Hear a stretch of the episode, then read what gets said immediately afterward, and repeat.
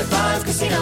High Five Casino is a social casino with real prizes and big Vegas hits at highfivecasino.com. The hottest games right from Vegas, and all winnings go straight to your bank account. Hundreds of exclusive games, free daily rewards, and come back to get free coins every four hours. Only at highfivecasino.com. High Five Casino is a social casino. No purchase necessary. Void where prohibited. Play responsibly. Terms and conditions apply. See website for details at high the number five casino.com. High Five Casino. If your business needs a new application, then developers will have to write code.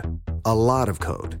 If an application needs to be modernized, then you'll need time, resources, and caffeine. If that sounds daunting, then you need Watson X Code Assistant. AI designed to multiply developer productivity so you can generate code quickly. Let's create a more modern foundation for business with Watson X Code Assistant. Learn more at ibm.com slash code. IBM. Let's create. Olay's new Indulgent Moisture Body Wash covers your skin in layers of rich moisturizers and vitamin B3 complex, transforming your skin from dry and dull to moisturized, soft, and smooth in just 14 days. Feel the best in your skin and glow with confidence, all pride. For the third year, Olay Body is a proud sponsor of iHeartRadio and P&G's Can't Cancel Pride and supporter of the LGBTQ plus community. So this pride, glow with confidence, not just all month, but all year long. Check out Olay's new Indulgent Moisture Body Wash online or at your favorite retailer. Baseball fans, BetMGM is giving you the chance to win a prize every day during the baseball season. Step into the batter's box for BetMGM's Swing for the Fences free to play game. Pick an area of the strike zone and take your best swing. If you get a single, double, triple, or home run, you'll receive a prize. Smash a home run to collect a bonus bet on us. Just log into your BetMGM sports account to get started. Then visit your promotions section to access the Swing for the Fences free to play game. There's nothing more exciting than going yard with the king of sportsbooks. BetMGM and GameSense remind you to play responsibly.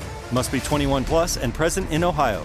Subject to eligibility requirements. Rewards vary depending on market and expire 24 hours from issuance. Gambling problem? Call 1 800 Gambler.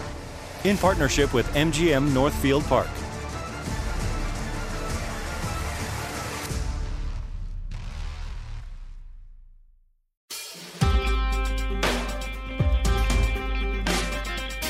It could happen here. Uh, it being a number of things. Uh, this is the podcast about things falling apart and also maybe putting them back together. And assuming there's not a nuclear war in the immediate future, you will probably be hearing this episode sometime in early March. Uh, I am Robert Evans. My co-hosts, as always, well, as often, uh, Chris and Garrison, and that's that's my job for the day done. I'm gonna I'm gonna sit back and chill. You guys want to take it from here? Yeah, I'll take it from here. We are doing one of our perennial things fall apart, but also we sort of put them back together again episodes. And joining us today is JMC from Strange Matters, a new libertarian socialist cooperative magazine. JMC, great to have you here. Yeah, this is really great.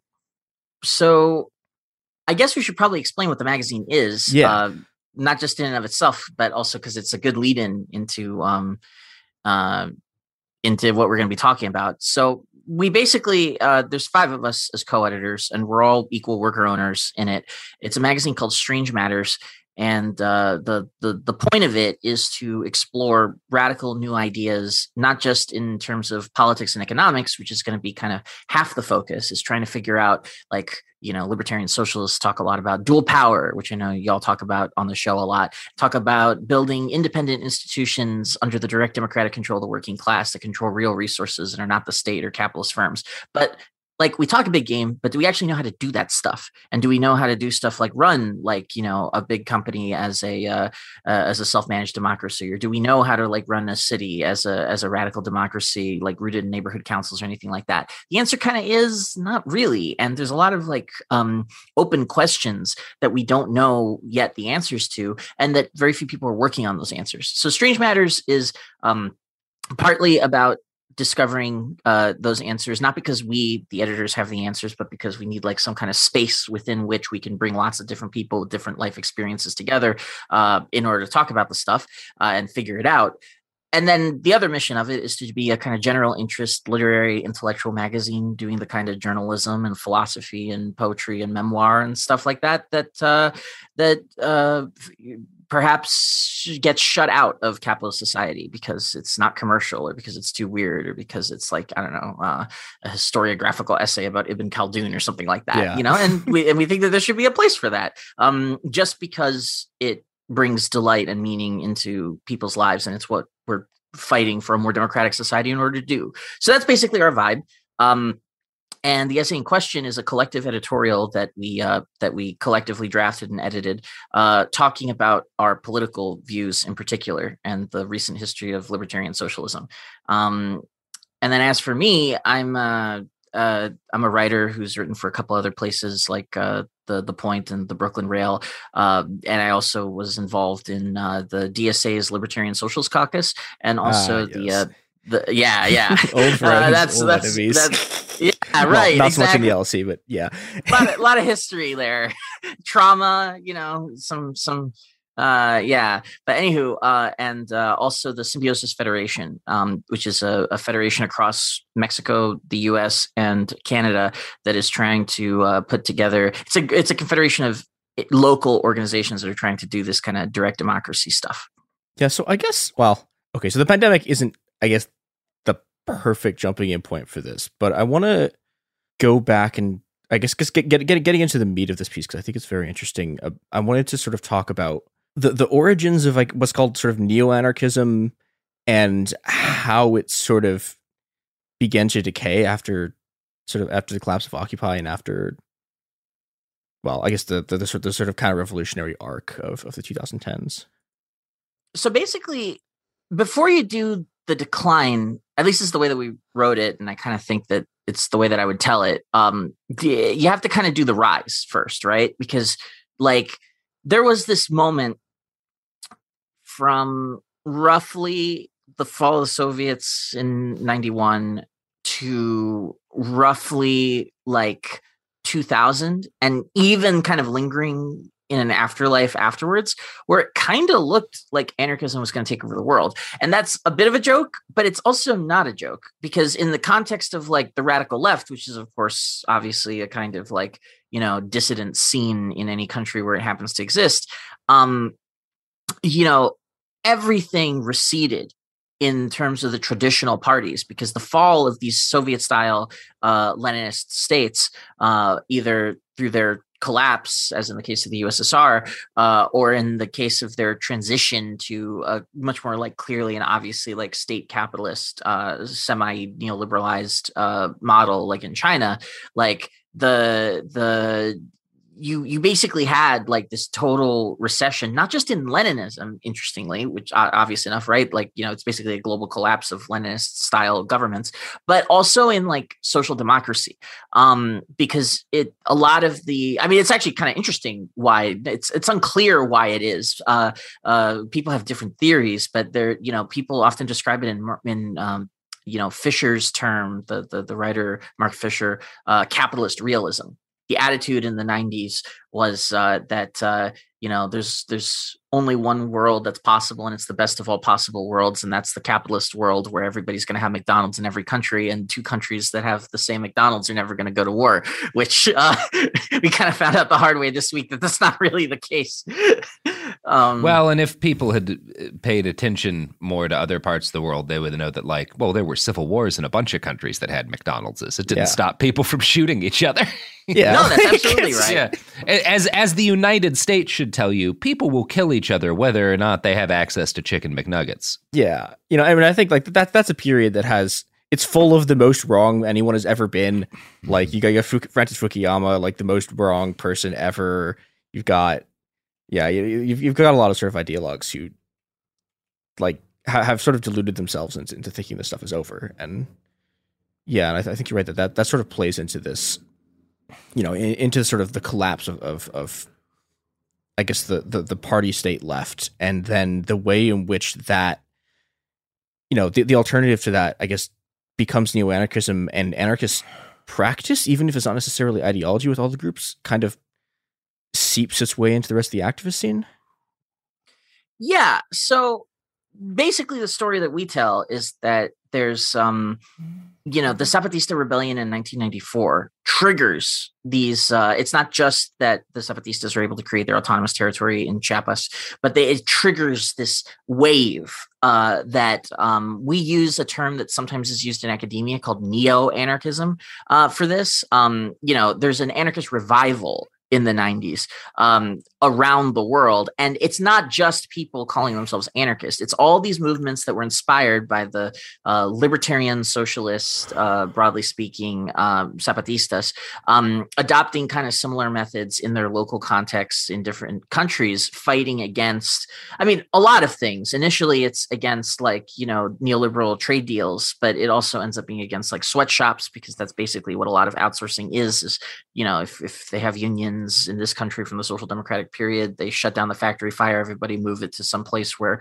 uh, some dictatorship is going to shoot anybody who tries to do a union, uh, and then that you know that that lowers uh, tra- logistics has gotten sophisticated enough by this point that you know it ends up being cheaper for the company even though they have to transport goods all across the world and do just in time delivery and that kind of thing so um the a lot of the the the anti-globalization movement that sprouted up around uh, the 2000s was like um, against all these things and usually using the kinds of direct actions uh, which is when you act kind of independent of the state and not trying to like you know convince a politician to do something but taking direct action to get your result your desired result um, you know and all this kind of stuff uh, that were ba- uh, using like direct democratic consensus methods uh, in the way that they organized stuff.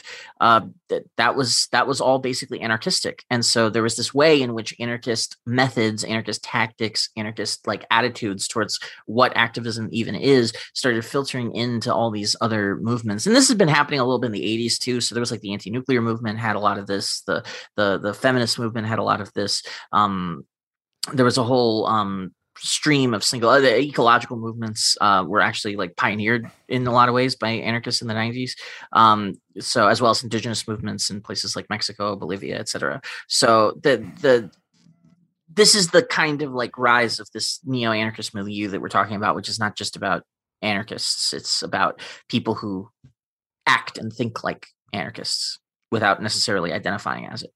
Yeah i mean that's the kind of thing that I hope we can kind of more encourage as well in the next few decades as those types of ideas can be. I, I, I want I want to make sure that we can take these ideas and make them very approachable for, for people, even if they don't use the terms that we might use. You can still kind of suggest these types of thoughts and suggest these types of kind of lenses and viewpoints.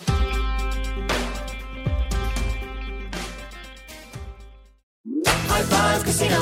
High Five Casino is a social casino with real prizes and big Vegas hits at highfivecasino.com. The hottest games right from Vegas, and all winnings go straight to your bank account. Hundreds of exclusive games, free daily rewards, and come back to get free coins every four hours. Only at highfivecasino.com. High Five Casino is a social casino. No purchase necessary. Void where prohibited. Play responsibly. Terms and conditions apply. See website for details at high the number five casino.com. High Five Casino. Glow with your best skin. Be confident in your skin. Be brave in your skin. With Olay's new Indulgent Moisture Body Wash, cover your skin in layers of rich moisturizers and vitamin B3 complex, transforming your skin from dry and dull to moisturized and smooth in just 14 days. Feel the best in your skin and glow with confidence, all pride. Olay Body is a proud sponsor and supporter of iHeartRadio and P&G's Can't Cancel Pride, raising funds and support for the LGBTQ plus community. Olay Body wants you to feel empowered to live with confidence in your own skin, not just all month, but all year long. And when you feel the best in your skin, you can do anything. So this pride glow with confidence with the help of Olay Body. Check out Olay's new Indulgent Moisture Body Wash online or at your favorite retailer. Happy Pride! You're probably careful with your personal information, but what about the other places that have it? Like the doctor's office that mixed up your files. They have your social security number. The power company that mistakenly cut your service has your payment info and last three addresses. And the hotel that lost your reservation has your passport info.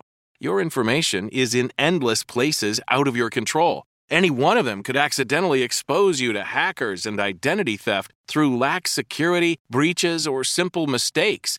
But Lifelock monitors millions of data points every second and alerts you to a wide range of threats. If your identity is stolen, a US based restoration specialist will fix it, guaranteed, or your money back. With plans covering up to $3 million for stolen funds and expenses. Mistakes happen. Don't let not having protection be one of them. Save up to 40% your first year at lifelock.com slash news. That's lifelock.com slash news to save up to 40%. Terms apply.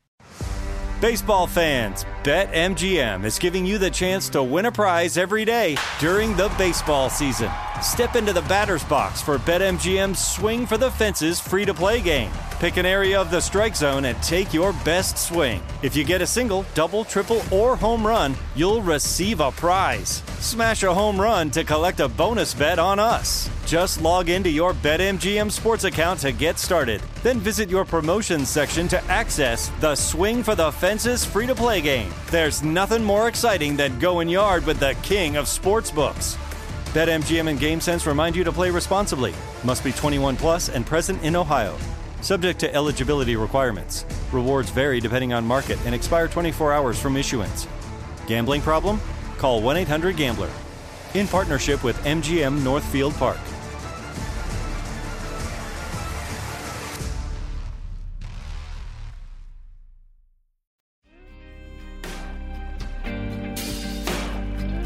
As much as we're about to get to how this sort of goes wrong fails in some sense like i think that was the strength of this movement was that it was it, it, it its tactics were really easy to spread and that led to a lot of people adopting it. it led to it sort of becoming this i guess activist consensus that you know like you use things like consensus process you you know you you have horizontal organizations you have you do direct actions you mobilize people and you don't have these sort of like hierarchical like parties but that yeah and i think i think the next part of the the story that you want to tell is about i guess how that fell apart and the consequences of that.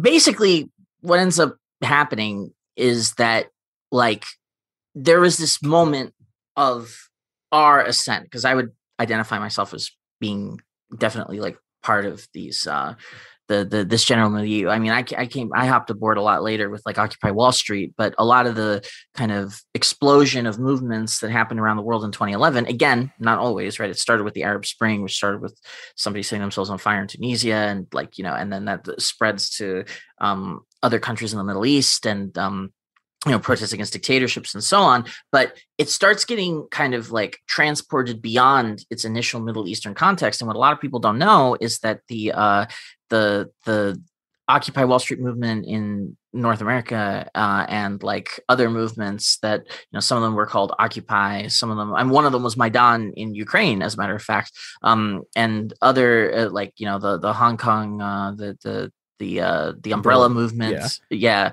the and all these kind of movements that that proceeded from after 2011 a lot of them were basically in a single kind of wave, uh, a protracted wave of copycat movements uh, that were trying to adopt the same kind of tactics of like occupying public squares, uh, declaring them basically autonomous, and doing like direct democracy in those squares, modeling the kind of society that they that people wanted to create. Um, you know, in this moment where it seemed like you could uh, have these uh, direct democratic uh, sorts of movements, the the and in the U.S. there's like a direct line of succession from like Occupy Wall Street through to like Black Lives Matter through to like the uh, anti-pipeline uh, indigenous protests. There's a lot of like shared movement experience, a lot of the same people showing up to it or teaching the next generation um, in those movements, and I think this is something. I mean uh it's difficult to find like sources on this but i mean y'all are involved in social movements i think that that's like a rough that's roughly a description of of what's happened right uh unless unless we're crazy yeah and i think you know i think i guess what you call the last wave of that is occupy ice in 2018, 2018, 2018. Yeah. yeah Yeah. you know like i remember like that was a sort of mix of i guess two crowds one is you know i mean like i i, I remember it was a bunch of you know people who'd been in Occupy, and then also it was a lot of people who'd been radicalized essentially Yeah. by Trump. Yeah, there was there was a pretty big new wave of people.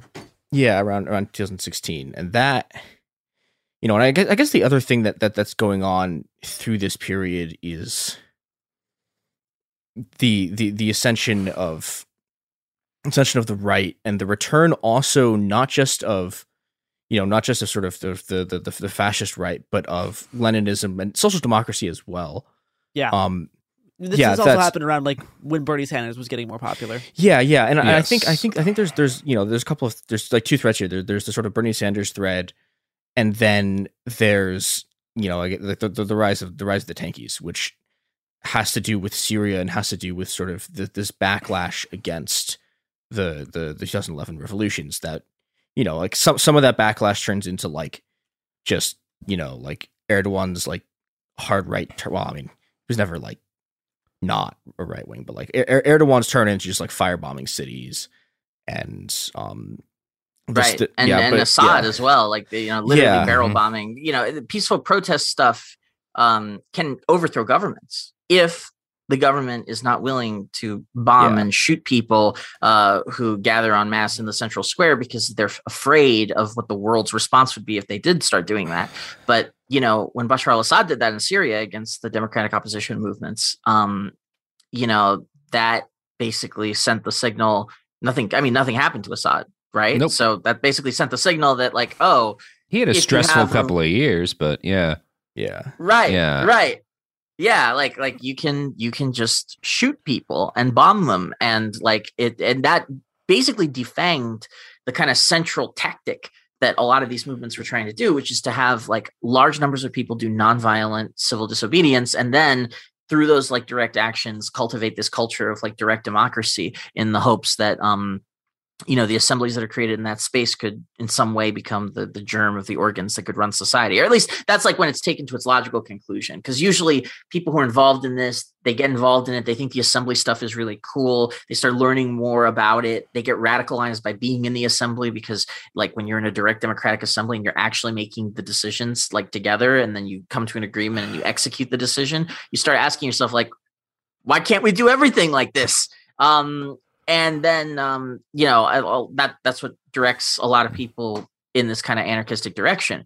But yeah one of the reasons why these movements start to decline is because they get smashed. Um the uh but i think that there's always this other thing going on which and i wonder how y- y'all felt about this like reading it. Like you know th- there's there was this kind of both like an external critique at first from people like you know Bhaskar Sunkara of Jacobin and things like that, but then also like this increasingly over the years in the last uh, half of the 2010s internal critiques of anarchism coming from anarchists themselves uh, or people in this general kind of milieu libertarian socialism talking about how like anarchists didn't have solutions to the most pressing crises in the 21st century like if you like if you guys had to say I, I know it's like kind of pretentious but like what is the most pressing crisis of the 21st century what are like the top three just off the top of your heads without thinking what would you list if you had to list three two or three separate things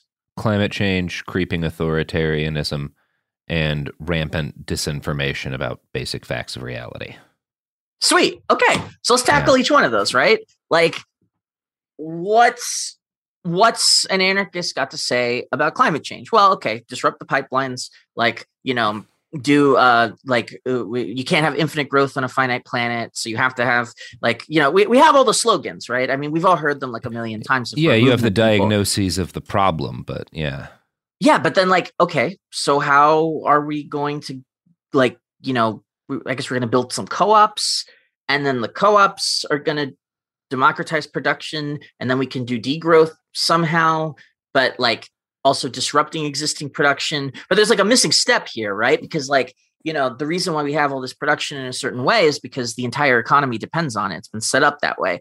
Uh, so how you implied in the idea that we're going to do degrowth somehow is that we need some way of constructing a different economy and how do you construct a different economy right through some kind of planning so really the question is like how do you do economic planning uh second one um I'm going to skip creeping authoritarianism for now because that's actually like feeding into the more the ending of the essay. But the but the other one, right? Disinformation, another great question, right? Like, what do you do with social media? Like, okay, again, anarchists talk in general a lot about like, okay, we're going to democratize all the companies. We're because we're democratizing everything. We're democratizing neighborhoods. We're democratizing cities. So it's kind of the same thing, turning everything into like a radical direct democracy. Okay, but if we're going to have social media, first of all, should we? Like, was it a mistake to invent a centralized system instead of the more decentralized internet that created that existed before social media? Right. That's kind of a interesting question. But then, assuming that we do, how do we restructure it? Not just in terms of how it's managed, but like, okay, we have the democracy of Facebook or whatever, and let's say that we're the workers at Facebook. What do we do? Like, how do we structure it so that it's not a giant misinformation engine right? Like once once you actually have like the responsibility and the power of being in the saddle which is what we spend so much of our time kind of just trying to do you have to actually make decisions about what to do. And honestly there aren't that many i mean what do you what do you do with with uh with an with a utility like that? Like for example who ought to be in control of a utility like that? Is it really just the workers of facebook? Aren't all the people who are users of it don't they have a right to be uh, making decisions about it too? And is it just an American institution just because it's an American LLC, or is it like a global institution because everybody on the planet's on it? Um, is there, you know, uh, are are there ways that it could be reconfigured like fundamentally in terms of how users use it that would change the experience in some way to actually make it uh, make you less liable to misinformation but on the other hand if you try to manipulate people in order to um, you know not see something that's going to be misinformation isn't that well you know like censorship or or or some other thing that we generally would oppose right? Like the the uh, tool of centralized social control. So they, like these are really deep questions. And again this is generally a kind of silence. And of course, you know, in that case, there's silence from the social democrats too, and there's silence from the Leninists. I mean, well, the Leninists just kind of fantasize about turning Facebook into the the tool the central party state uses in order to crush dissent forever or whatever. But you know, social democrats are like, let's nationalize Facebook. And it's like, you know, yeah, sure, we could we could do that. And then, you know, the NSA owns owns Facebook. I'm sure that that's a that's a better scenario.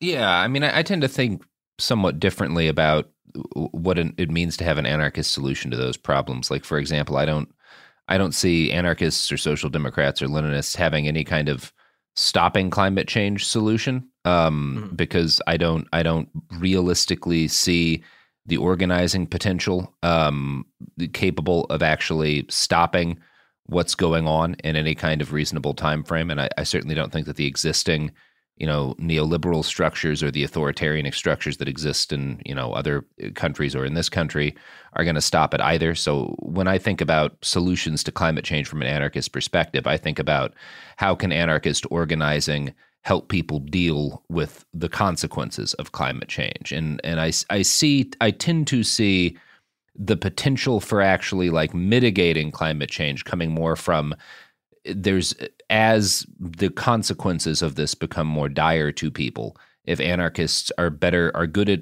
providing relief and helping people and organizing through that then eventually there's some potential to actually get people organized to stop the causes of the problem but um, i just don't I, am not an optimist of, of, about our ability to stop the worst of it at this point um, uh, especially not after the most recent IPCC report. And I guess I'm kind of in the same boat when it comes to disinformation. Um, I and this is not just like anarchists. I feel like lack a, a, a as you've stated a, a like a, good idea about like what do we do with Facebook? What do we do with YouTube? What do we do with the way all of these things are set up and the harms that they do at scale? Um, nobody, and I include the people currently in charge, has any real good ideas for that because they, they haven't. Like I've been working in this space for a very long time. I've I've spent a lot of time talking with and uh, debating with a lot of the the folks who are leading minds kind of in the fight against disinformation. And I just don't feel like there's any sort of solution that is an immediate term solution because so many, the problem is so advanced as it is. So I guess that's kind of like where I I le- land on a lot of this stuff is we certainly need to be thinking about solutions, but I I kind of like I I I think it's less likely that there's going to be like you were- you were saying uh, the kind of debate is between is there some way of like reforming or fixing making Facebook more democratic or is it just we need to decide that maybe we don't have some of this stuff?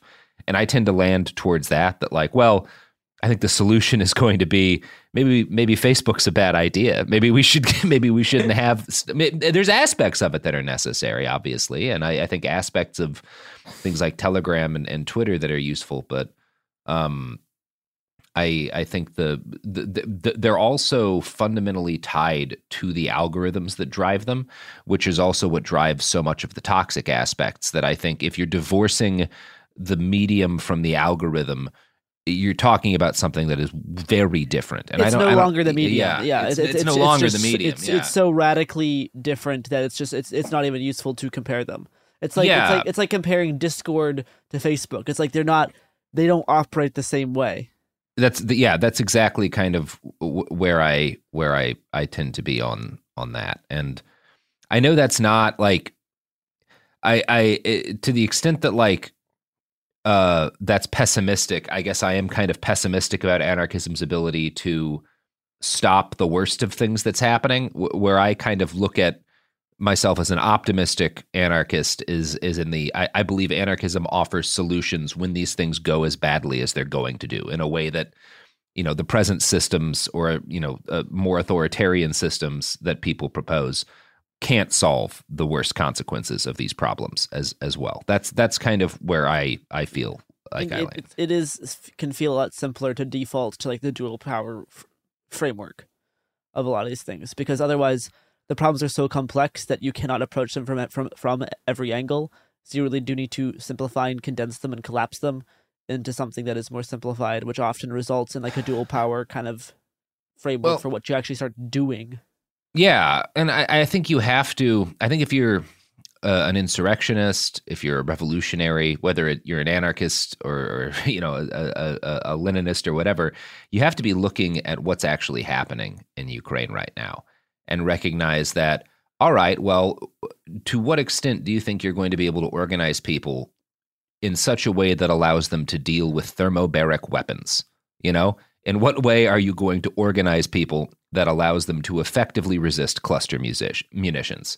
Um, and I, I think that when you kind of look at it that way, which is what it would take to overthrow any of the, the the large hegemonic powers in the world right now, a much more realistic set of solutions is all right. Well, let's work on building power by building organizations and communities that are capable of of taking care of themselves in the holes that these powers are increasingly going to be experiencing because because they too are crumbling and that's much smarter than being like all right well i'm going to try to get a bunch of my friends with rifles and and arm up a couple of drones and and go up against you know people who have access to mlrs you know weapon systems and whatnot Yeah, no, I think that that's a really great point. Um, I the way that I would think about it is the starting with the big picture problems is a bit misleading because, as you said, like nobody. It's quite likely. Yeah. that nobody has solutions to these problems. Certainly, the social democrats don't. they sure haven't right? solved them Like- yeah you know and and i say this as somebody who's like half a social democrat by temperament um it would be really nice if we elected a little social democratic government and they swooped in and you know did like new deal stuff i like new deal stuff i like wpa stuff as much as the next uh you know um person who uh, likes arts programs and infrastructure development. uh, Mhm. Well, you know, some infrastructure development, not others, right? uh, the the war the war complex we can do a little without, but you know the the thing about it is those big problems you're right it looks like there's not going to be like a big solution uh and that we're going to kind of have to cope with the consequences of of it at least at first yeah but even coping this is this is kind of where i think the real kind of substance of of the, of the problem that libertarian socialists are, are facing right now even coping would require a greater level of organization than we have proven able to muster up to now. Not because the methods that we choose don't work, because in fact, as you point out, and as I actually really want to forcefully argue uh, and because I because we do in the end of the essay, like authoritarian methods don't work and can't work for a lot of the specific problems that we face, uh, and history shows that very definitively. But um, there is also a, a, a serious way in which even kind of developing these like you know local highly like you know rooted in a community uh like direct democratic institutions that control real resources scaling that up to the point where it actually could start replacing some of the the, the gaps left behind by uh, you know uh, states and capitalist firms that are too dysfunctional or too focused on their own goals to to to, to meet those needs.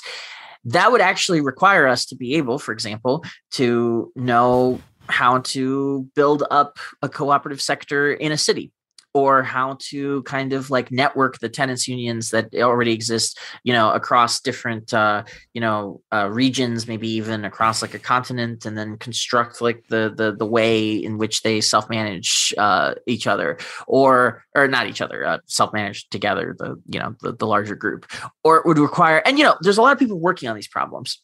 But sometimes there is a kind of like you know you'll you'll see this like obstacle in the road because for example like what do you do when the uh, it might not even be the, the, the state properly speaking right? It might be like a posse that's funded by some rich billionaire uh, asshole who's got like his uh, you know his notion that some people are just better than others and that you should institute the dictatorship of the tech bros. Um, you know and then that billionaire is funding a bunch of people who've got now like you know some industrial access to industrial infrastructure and they don't like the fact that you're doing your diy like you know commune or whatever stuff in there on their turf so how do you fight back against that i mean some of it you can fight back against at kind of our current level of capacity but some of it does kind of require us to start thinking like well how do you how do you build up financial independence? Uh, what, like, how do you build up the kind of independence where it's like if we get kicked off of the capitalist uh, uh, social media, for example, which is a great deal of what we use for fundraising,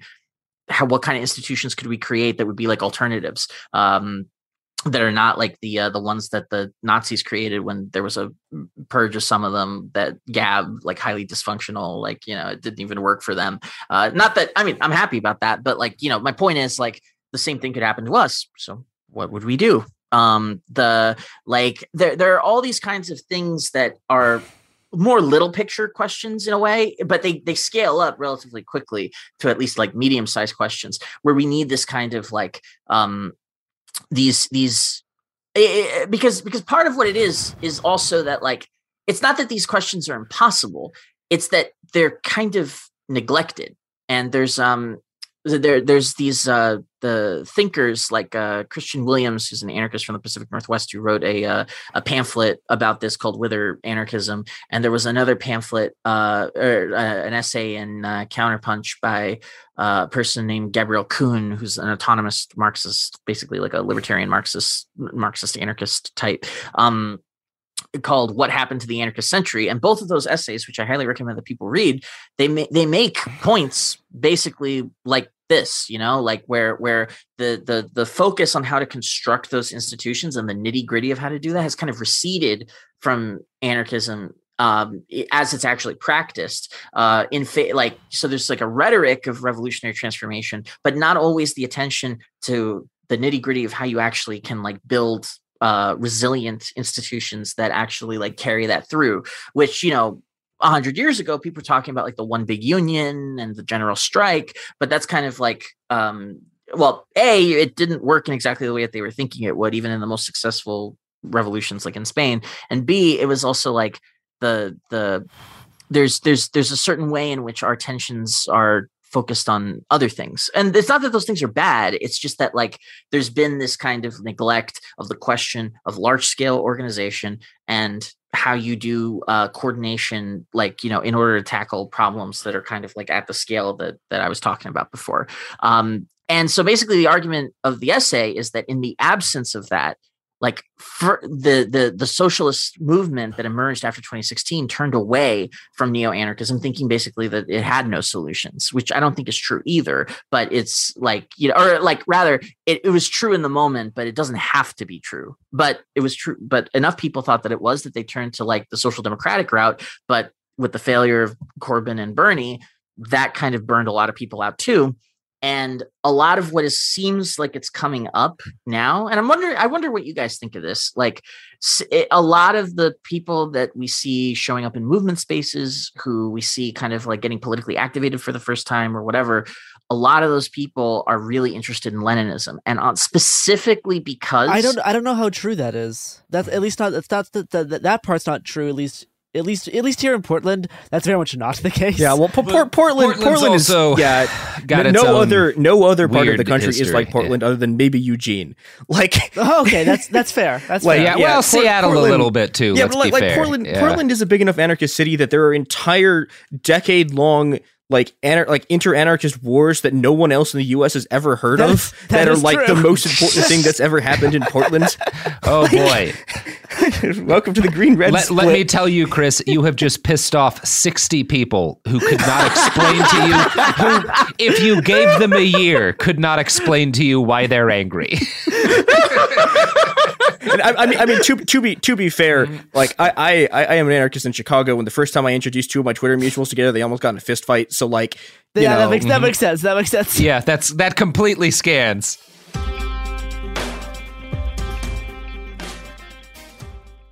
The following is a high five moment from highfivecasino.com. Welcome to Burger Yippee. Would you like a hot apple pie today? Yes, yes, yeah, I won! Woohoo! So that's a yes on the apple pie? I just went big time playing High Five Casino on my phone. Real cash prizes, free daily rewards, over 1,200 games. Yeah! So yes or no on the apple pie? Whoa! Ah, I won again! I'll take that as a yes. Drive around. Have you had your high five moment today? Only at highfivecasino.com. High Five Casino is a social casino. No purchase necessary. Void where prohibited. Play responsibly. Conditions apply. See website for details. High Five Casino. Glow with your best skin. Be confident in your skin. Be brave in your skin. With Olay's new Indulgent Moisture Body Wash, cover your skin in layers of rich moisturizers and vitamin B3 complex, transforming your skin from dry and dull to moisturized and smooth in just 14 days. Feel the best in your skin and glow with confidence, all pride. Olay Body is a proud sponsor and supporter of iHeartRadio and P&G's Can't Cancel Pride, raising funds and support for the LGBTQ plus community. Olay Body wants you to feel empowered to live with confidence in your own skin, not just all month, but all year long. And when you feel the best in your skin, you can do anything. So this pride glow with confidence with the help of Olay Body. Check out Olay's new Indulgent Moisture Body Wash online or at your favorite retailer. Happy Pride! This is it. Your moment. This is your time to make your comeback with Purdue Global. When you come back with a Purdue Global degree, you create opportunity for yourself, your family, and your future. It's a degree you can be proud of, a degree that employers will trust and respect. Purdue Global offers working adults like you over 175 flexible degree programs to meet your specific career goals. These include associate, bachelor's, master's, and doctoral degrees and certificates. Purdue Global degree programs range from nursing to business to communication and more. Whatever your interest, we have the degree that will move you forward. You have the knowledge, you have the experience. Now it's time to get credit for the work you've done and earn the recognition you deserve with Purdue Global, Purdue's online university for working adults. You know you're worth it. We do too. So don't wait another second to get the degree that will take your career to the next level. Start your comeback today at purdueglobal.edu. Baseball fans, BetMGM is giving you the chance to win a prize every day during the baseball season. Step into the batter's box for BetMGM's Swing for the Fences free to play game. Pick an area of the strike zone and take your best swing. If you get a single, double, triple, or home run, you'll receive a prize. Smash a home run to collect a bonus bet on us. Just log into your BetMGM sports account to get started. Then visit your promotions section to access the Swing for the Fences free to play game. There's nothing more exciting than going yard with the king of sportsbooks. BetMGM and GameSense remind you to play responsibly. Must be 21 plus and present in Ohio. Subject to eligibility requirements. Rewards vary depending on market and expire 24 hours from issuance. Gambling problem? Call 1 800 Gambler. In partnership with MGM Northfield Park.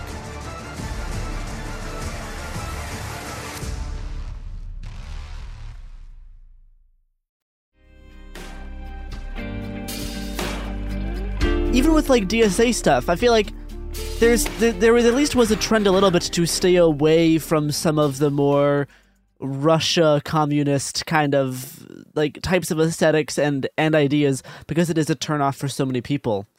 And it does, Yeah, you know, have no idea. encourage us. and It does like encourage and forefront a f- form of authoritarianism that maybe is not great. Yeah, I, I don't know. Like I, I, I- I've seen sort of both trends. Well, okay, so I, I think the last like year has been very different than I think the previous five. I've seen it on Where- Twitter, but I don't know how much it expands into Uh, well, they- spaces. I, I think I think it uh, like I, saw- I for saw a lot. so I mean, one of the things that happens yeah. in the DSA is is that the Leninists essentially took over the International Committee, and Right. they they had this kind of delish, division Yeah, of that labor inside the DSA, where like you have like a, you have a part of the DSA that's essentially a social democratic machine, and then you have the International Committee, which is which is the sort of foreign policy wing, is essentially run by by uh essentially run by by the Leninists, and I think I don't know. I think I saw it there. And the, the other thing I think I saw a lot of that that I've seen, even from people who are ordinarily not Stalinists, is what you know. Part of what I was talking about this is is the sort of like climate Stalinism or like climate Yeah. Mao stuff. Like that. That is a huge problem. That you know. I mean, I think. I, mean, I I think part of it also just has to do with the fact that people don't like okay so like we we have actually existing uh, uh climate leninism. Like we have it, it, it it's it's it's china. Like the, the ccp changed it's like literally changed Yeah. its state ideology in in in, in the mid 2010s as, as you know as an attempt to to, to deal to deal with with with with pollution and climate change and it did nothing like they they, Yeah. they, they pressed every policy right? policy Yeah, lever it doesn't. It didn't. like- it didn't work. yeah, yeah. I mean, they, they did carbon markets. They did. They literally just banned coal in entire provinces, and it didn't work. They uh, they they changed their country valuations. I I, I they The probably shot Leviathan- people. Yeah, yeah. like l- lays, Yeah. lay, lay, lays this out specifically with China to an excruciating degree. Yeah. Like it, like in detail. If you're really interested in this type of like climate left authoritarianism, they call it climate Mao in the book, but you can call it climate climate Leninism. You can call it whatever. But they they lay out how it could work and how use cases of it have not worked. Um, to a pretty pretty intense degree. If you're interested in that, I would recommend reading the book Climate Leviathan. It definitely influenced Yeah. a large portion of the writing for this show.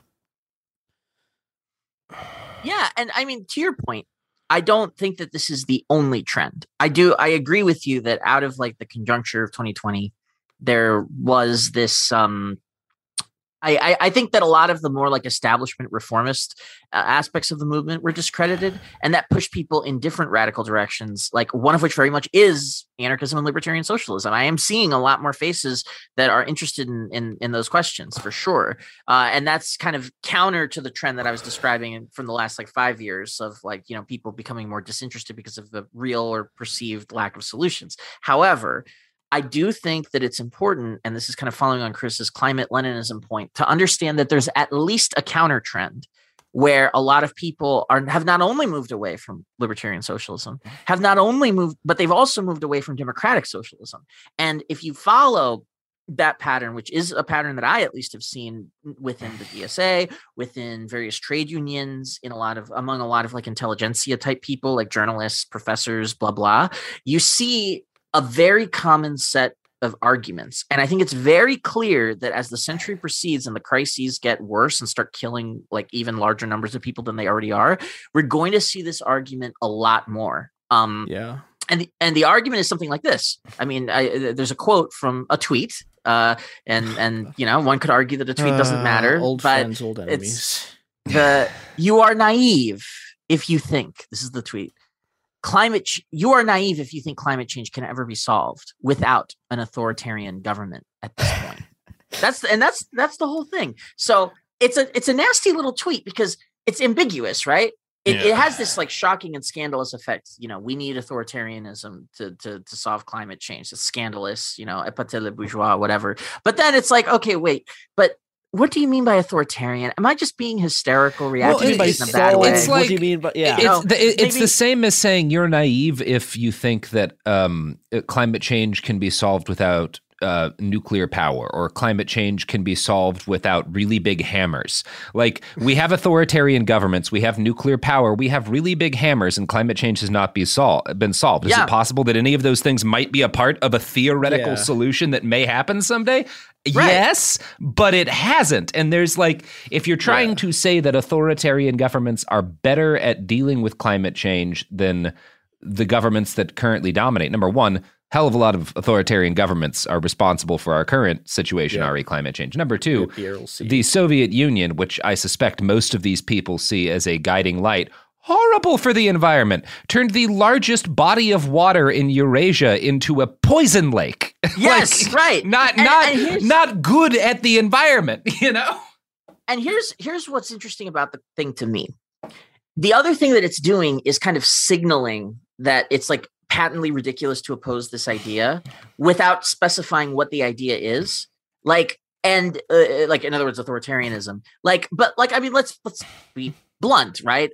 What they're implying as a leninist is the one party state the secret police press censorship and the command economy. Yeah. so does that help you fight climate change? That's actually an interesting and a kind of like, you know, distant 5,000 foot view, you know, from the God's eye view or whatever. Like, uh, the that's an interesting technical question. Do these Yeah. institutions actually help or hinder a response? But we're not even having that conversation because instead it's this kind of underhanded attempt to get you to think that. So again, does a tweet matter? Well, I think a tweet matters if it comes from a member of the National Political Committee of the DSA because at least ostensibly if DSA is which is who, the person who did that tweet because at least ostensibly if DSA is a mass movement as it purports to be uh, the mass movement of socialists in the US and Yeah, you know and and the National Political Committee is ostensibly the leadership of the DSA which I personally don't believe but that's Oh, certainly God, how they think of themselves.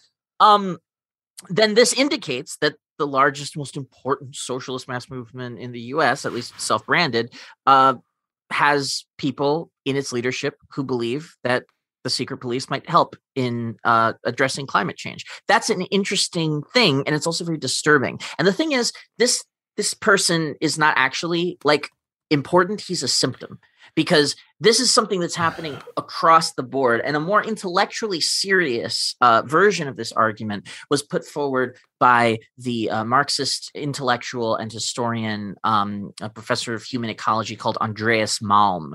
Uh, and people who are really into like Marx nerd stuff will probably have heard uh, Malm's name because he's kind of a, wrote a uh, he's very good book called Fossil Capital. Everything he's written after Fossil Capital is a disaster. Well, I, I like some of the sabotage stuff. Ah, I- Uh, I- I uh, uh, it's it's. I mean, I it's, think- a little yeah. romantic and You unpractical. know, he, and he, he, whatever, he, he, he, wrote- he wrote an ethical discourse instead of a thing about like the risk of eco sabotage, which is the actual important part of getting well, and to do also the degree to which it can matter because eco sabotage. There's this idea on the left that like, well, what we need to do is be targeting fossil fuel infrastructure. And again, it's like what the, it's it's like what that DSA dude said. Like, yeah, that could theoretically be It part be a of part a of a thing that, but also process, if it's yes. like nine dudes who do it and then they go to prison or get shot. Well, that doesn't really fix climate I change. think I think yeah. uh, the book the book um, Ministry for the Future really lays out all of the of kind of like the best case scenario Yes. for all these types of things and how they can work together to overall trend trend in this direction. Because yeah, that type of like eco sabotage in conjunction with other like political effects can be impactful on what things happen. But it, it- it's it won't as what- necessarily be, you know. yeah, it's it's not it's not as simple as we would like it to be because yeah, it's it, it turns out a complex world has complex consequences and complex yeah, political well, actions. and and and I think I think this is you know the, the trend that Malm is on the trend on the, you know there's there's a big environmental authoritarian like thing among among, among liberals. This is a huge thing in, in, in political science. It was a big thing in, in ecological studies.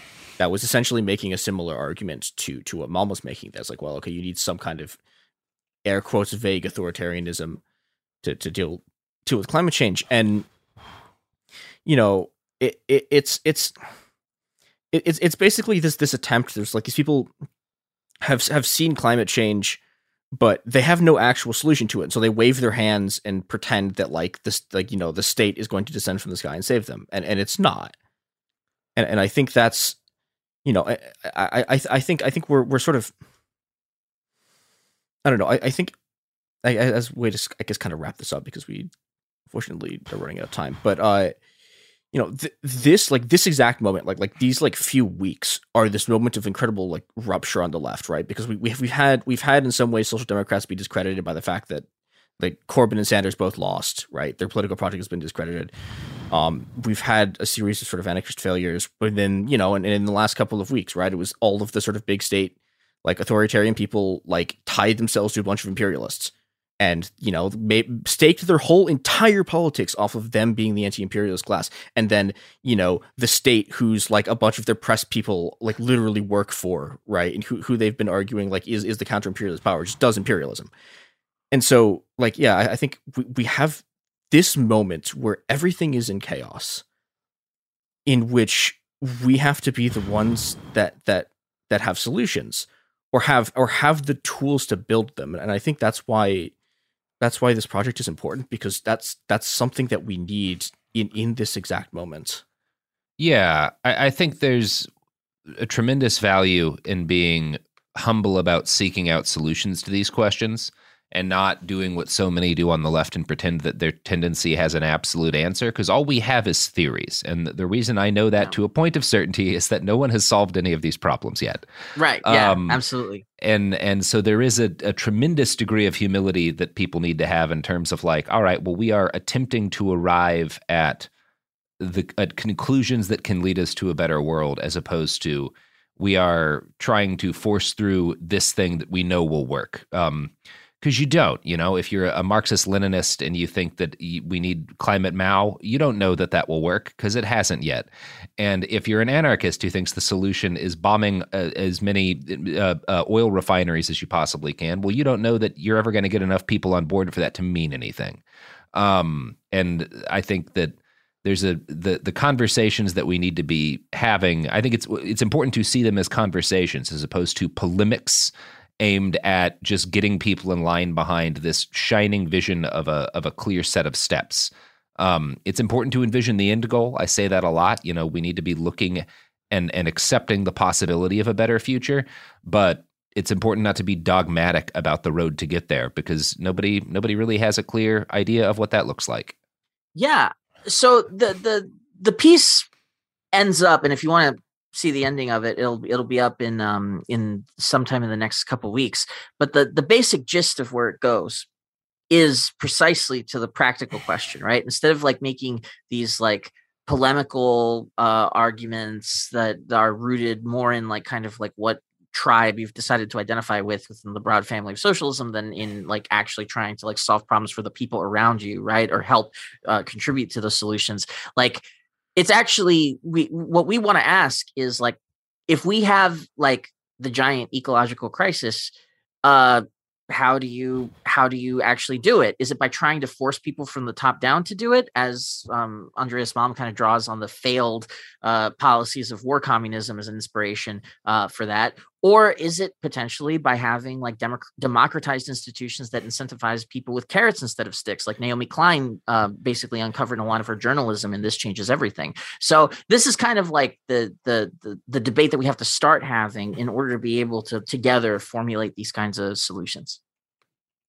Yeah. All right. Well i think that's gonna do it for for us today. Um what do we what do we, we, we you guys, you guys got a got a got a plug you want to throw up throw up before we roll out? Yeah, uh, if if you want to follow us at uh, at strange underscore matters um, on Twitter, um, we also have uh, Facebook, and you can uh, read our articles uh, at strangematters.coop, uh, which is our website. Uh, and if anything that you read there that you've heard here inspires you at all, please consider donating. We're going to be in the next month raising money uh, for for the magazine, and we want to pay our writers above uh, market rate because we think market rate's too low. So, but in order to actually do that, and none of the money's going to the editors from the fundraisers. So, if if if we're going to be able to do that, we got to meet our uh, fundraising target. All right. Well, support them and um, you know, figure out how to save the world. It's it's up to you. And I'm speaking to exactly one person right now and no one else, but I'm I'm not going to be more specific. It Could Happen Here is a production of Cool Zone Media. For more podcasts from Cool Zone Media, visit our website, coolzonemedia.com, or check us out on the iHeartRadio app, Apple Podcasts, or wherever you listen to podcasts. You can find sources for It Could Happen Here updated monthly at coolzonemedia.com slash sources. Thanks for listening. The following is a high five moment from highfivecasino.com. Welcome to Burger Yippee. Would you like a hot apple pie today? Yes, yes, yeah, I won! Woohoo! So that's a yes on the apple pie? I just went big time playing High Five Casino on my phone. Real cash prizes, free daily rewards, over 1,200 games. Yeah! So yes or no on the apple pie? Whoa! I won again! I'll take that as a yes. Drive around. Have you had your high five moment today? Only at highfivecasino.com. High Five Casino is a social casino. No purchase necessary. Void where prohibited. Play responsibly. Conditions apply. See website for details. High Five Casino. I'm going out with the girls this weekend. Nails done, outfit stunner, and my skin. I know it's going to be glowing because I glammed up my shower routine with new Olay Indulgent Moisture Body Wash. It smells so luxurious and deeply moisturizes with its super rich, creamy lather that's bursting with vitamin B3 complex. So my skin glows and my confidence grows. Try new Olay Indulgent Moisture Body Wash for glowing skin in just 14 days. Happy Pride from Tomboy X, celebrating pride in the queer community all year. Queer founded, queer run, and the makers of the original boxer briefs for women, creating sustainable size and gender inclusive underwear, swimwear, and loungewear for all bodies so you feel comfortable in your own skin. Tomboy X just dropped their Pride 24 collection. Obsessively fit tested for all day comfort in sizes 3 extra small through 6X. Visit tomboyx.com. You wouldn't expect to hear that we're America's third best city for beer like this one. Or home to vibes like this. And this. It might surprise you that we're top 10 for immersive art that's like, whoa. And, hmm, not to mention, we have one of the top zoos in the country. So, can a city with the country's best pro soccer team, ranking as a top culinary destination in the world, be in your own backyard? Yes, Columbus. Plan your summer at experiencecolumbus.com slash summer.